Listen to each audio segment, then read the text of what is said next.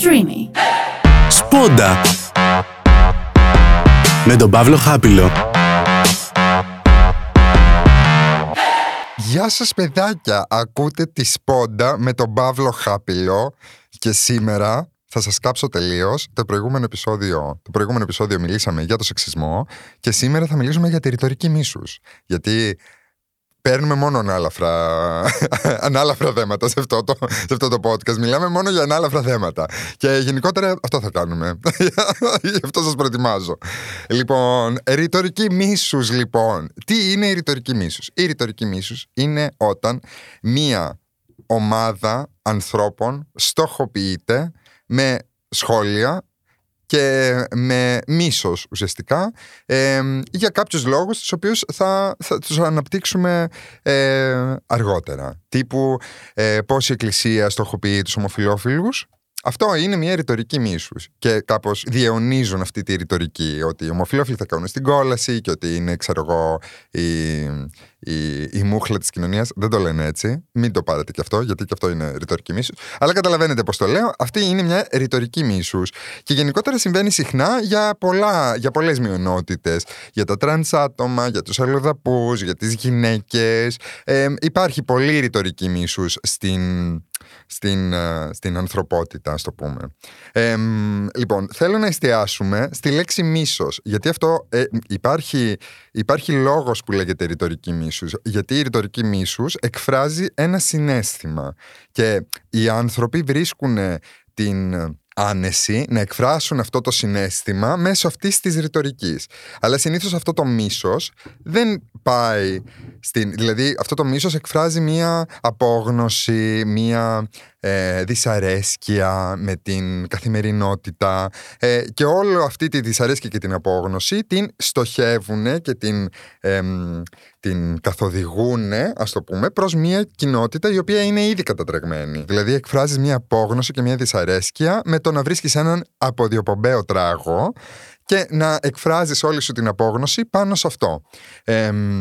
Αυτό όμως είναι, έχει να κάνει ρε παιδί μου και με Δηλαδή η ρητορική μίσους είναι περισσότερο, λέει πιο πολλά πράγματα για αυτούς που την κάνουν τη ρητορική μίσους παρά για αυτούς που ε, στοχοποιεί. Δηλαδή, γενικότερα σαν άνθρωποι έχουμε, δεν έχουμε μάθει ακριβώς να, να μελετάμε τα συναισθήματά μας. Δηλαδή, ένας αλλοδαπός δεν φταίει που δεν έχεις εσύ δουλειά ή που ο μισθός σου είναι χαμηλός. Ε, όλη αυτή η δυσαρέσκεια που εκφράζεται προς τους πρόσφυγες, ότι έρχονται για να σου κλέψουν τη δουλειά, είναι κάτι τελείως ε, άκυρο, το οποίο δεν συμβαίνει κιόλας. Δηλαδή, ε, το ότι έρχονται εργατικά χέρια σε μια χώρα για να κάνουν δουλειές που αλλιώς δεν θα τις κάνουν οι, οι κάτοικοι, ε, δεν σημαίνει ότι σου κλέβουν τη δουλειά. Και δουλειές υπάρχουν. Όλο αυτό δεν, δεν λέει τόσο πολύ για τους αλλοδαπούς, αλλά μιλάει για μια κατάσταση που επηρεάζει τους ανθρώπους αυτούς που καταπιάνονται από μια ρητορική μίσους και εκφράζουν το συνέστημά τους, τη δυσαρέσκειά τους ε, και όλα αυτά. Και είναι καλό να αρχίσουμε να σκεφτόμαστε αυτά που λέμε, τι βαρύτητα έχουν. Εμείς, σαν άνθρωποι που είμαστε στα μίντια, γελάω μαζί μου. Ε, οι λέξεις μας έχουν βαρύτητα. Και επειδή μας ακούνε πολλά άτομα και έχουμε ένα αλφα βήμα, μπορούμε πολύ εύκολα να ξεκινήσουμε να πυροδοτήσουμε μια αλυσιδωτή αντίδραση και να ξεκινήσουμε, ας το πούμε, μια ρητορική μίσου προς μια κοινότητα που είναι ήδη κατατραγμένη. Θέλω να σας μιλήσω για τη Μουτίδου. Ωραία, εγώ τη Μουτίδου τη συμπαθώ. Και η Μουτίδου πριν κάποιο καιρό, πριν κάποιους μήνες, είχε κάνει ένα βίντεο για τους γκέι. Που ήταν, OK, μια χαρά, whatever.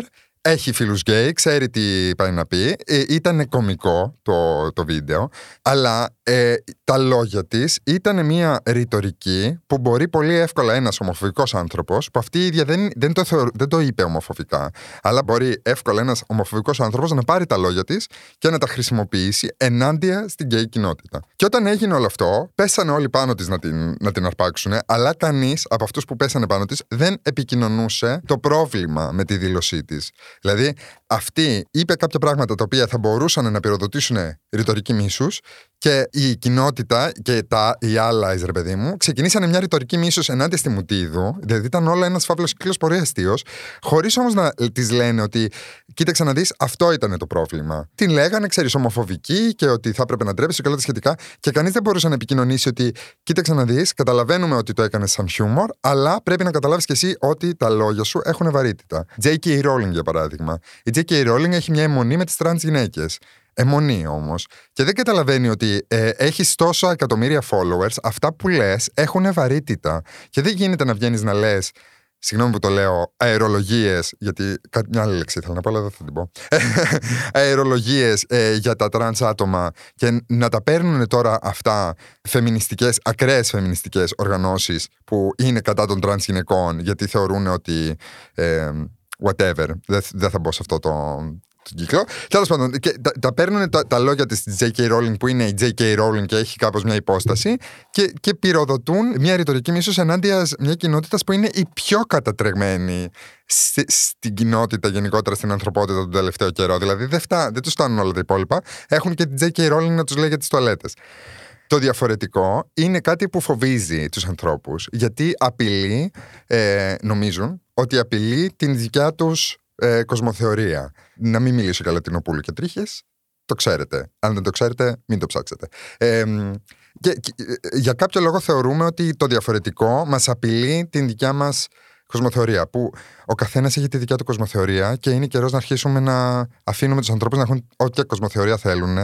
Ε, αλλά ταυτόχρονα μας συντρικάρει κιόλας το διαφορετικό. Είμαστε φτιαγμένοι Δηλαδή, άμα δείτε τον τελευταίο καιρό, όλες οι σειρές που έχουν να κάνουν με κάτι διαφορετικό, ιντρικάρει τον κόσμο και θέλει να βλέπει και θέλει να, να μαθαίνει για το διαφορετικό. Γιατί είναι και αυτό μέσα στην ανθρώπινη φύση. Αλλά αυτή η ιντρικά πολλές φορές μας βγαίνει ξανά ε, σαν μίσος. Δηλαδή, βλέπεις το διαφορετικό και εσένα σε ιντριγκάρει γιατί είσαι άνθρωπος και θέλεις να, να βλέπεις το διαφορετικό, αλλά ταυτόχρονα επειδή δεν ξέρεις γιατί σε ιντριγκάρει, βγάζεις όλο σου το αποθυμένο και όλη σου την δυσαρέσκεια με την καθημερινότητά σου και την προβάλλεις πάνω σε αυτό το διαφορετικό. Και ξαναλέω, είναι καιρός να αρχίσουμε να φταίμε και να, να καθοδηγούμε τη δυσαρέσκειά μας και το μίσος μας προς τους ανθρώπους που όντως ευθύνονται, που δεν είναι πολλοί, είναι πολύ λίγοι οι άνθρωποι που όντως ευθύνονται για όλη αυτή τη δυσαρέσκεια. Και έχουμε δύναμη, σαν άνθρωποι, να εκφράσουμε αυτή τη δυσαρέσκειά μας προς αυτούς τους ανθρώπους. Τέλος πάντων. Επίσης, είναι σημαντικό να αρχίσουμε να μαθαίνουμε να επικοινωνούμε τα συναισθήματά μας και πιο πολύ να επικοινωνούμε το συνέστημά μας στον ίδιο μας τον εαυτό. Δηλαδή,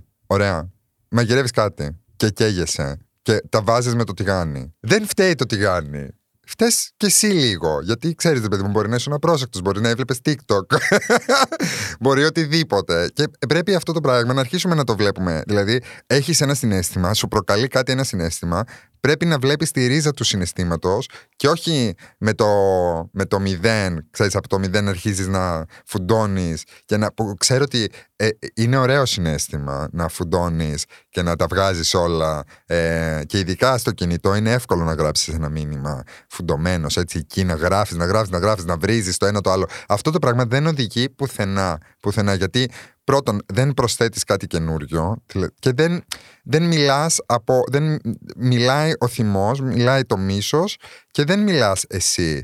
Ε, πιο παλιά, πριν έρθω στην Ελλάδα, δούλευα για μια μεγάλη, ένα μεγάλο δίκτυο επικοινωνίας. Στο οποίο, ρε παιδί μου, η δουλειά μας ήταν να διαβάζουμε το υλικό που υπάρχει μέσα σε αυτό το δίκτυο επικοινωνίας και να το κρίνουμε και εάν ήταν προβληματικό, το, για την εταιρεία προβληματικό, ε, να το κατεβάζαμε. Ε, δεν ξέρω αν με καταλαβαίνετε τι λέω. Και ήταν πάρα πολύ ενδιαφέρον, γιατί εγώ δούλευα για το ελληνικό market, για την Ελλάδα, ε, αλλά ήμασταν πανευρωπαϊκή εταιρεία και βλέπαμε και τι γινόταν σε άλλες χώρες.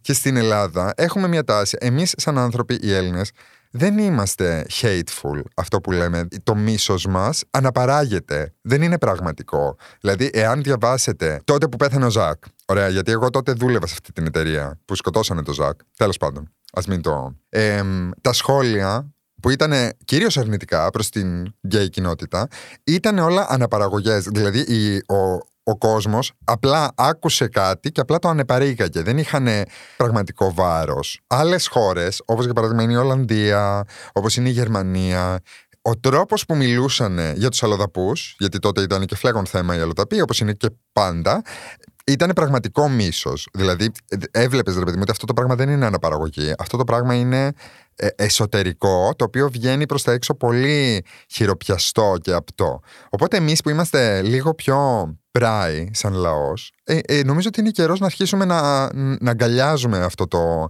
αυτό το χαρακτηριστικό μας. Εάν είσαι εσύ δυσαρεστημένος με την πραγματικότητά σου, βρες τι είναι το πρόβλημα, το πραγματικό πρόβλημα και εστίασε σε αυτό. Και τις περισσότερες φορές το πρόβλημα μπορεί να είσαι ήδη, μπορεί να είσαι εσύ το πρόβλημα. Το οποίο δεν είναι εύκολο. Δεν είναι εύκολο το να το να ζεις μια πραγματικότητα, να είσαι δυσαρεστημένος και να πεις: Ξέρεις κάτι, εγώ μπορώ να κάνω κάτι γι' αυτό και να το αλλάξω. Και δεν φταίει ούτε ο αλλοδαπός, ούτε ο γκέι, ούτε το τρανς άτομο για την πραγματικότητά μου. Φταίω εγώ, ή φταίει αυτός που ψήφισα, ή φταίει, ξέρω εγώ, whatever. Λέω εγώ τώρα. Λοιπόν, ας κλείσουμε σιγά σιγά γιατί, γιατί, γιατί έχει ξεφύγει λίγο το θέμα. Λοιπόν, ρητορική μίσους, είπαμε, είναι ε, όταν ε, μια ομάδα στοχοποιείται συνήθως χωρίς λόγο ε, για, να, για να εκφράσουμε τη δυσαρέσκειά μας και όλα τα σχετικά. Εάν νιώσετε τον πειρασμό ποτέ να εκφραστείτε αρνητικά προς μια ομάδα ανθρώπων, πάρτε λίγο χρόνο, αναπνεύστε, βρείτε τι σας προβληματίζει και τι σας ενοχλεί στο άτομο που το λέει, στο, σε εσάς, στην κοινωνία και εκφράστε αυτό και μην εκφραστείτε αρνητικά προς μια ολόκληρη ομάδα γιατί δεν, έχει, δεν υπάρχει δεν, δεν, βγάζει, δεν θα βγάλει πουθενά όλο αυτό. Εάν είστε παραλήπτες ρητορικής μίσους, που φαντάζομαι ότι πολλοί από εσάς που με ακούτε έχετε υπάρξει παραλήπτες ρητορικής μίσους, μην το παίρνετε προσωπικά τις περισσότερες φορές δεν έχει να κάνει με εσάς. Για να μην πω όλες τις φορές. Τις περισσότερες φορές έχει να κάνει με αυτόν που τα λέει και με τη δυσαρέσκειά του την προσωπική. Ε, και είναι καιρός να αναγνωρίζουμε αυτό που σας είπα, τα συναισθήματά μας και να, τα, να βρίσκουμε τη ρίζα του συναισθήματός μας. Δηλαδή, πολλές φορές κάποιες καταστάσεις μας δίνουν έναυσμα ή πυροδοτεί πράγματα από το παρελθόν χωρίς να το καταλαβαίνουμε.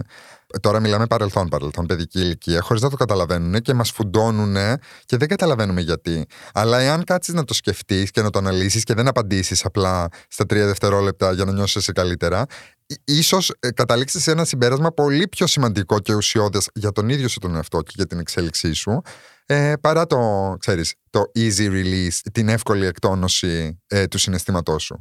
Αυτά είχα να πω, ακόμα ένα έτσι βαρύ θέμα. Ε, νομίζω ότι την επόμενη φορά θα πάρω κάτι πιο ανάλαφρο. Ελπίζω να σας έβαλα σε σκέψεις. Αυτός είναι ο σκοπός αυτού του podcast, να σας βάζω σπόντες για να σκέφτεστε τα πράγματα διαφορετικά. Ε, και αν έχετε ανθρώπους γύρω σας που πέφτουν σε αυτή την παγίδα της ρητορικής μίσους, κάντε μια συζήτηση μαζί τους. Δεν έχετε να χάσετε τίποτα, λέω εγώ τώρα. Λοιπόν, φιλιά σας αγαπώ και καλό κουράγιο.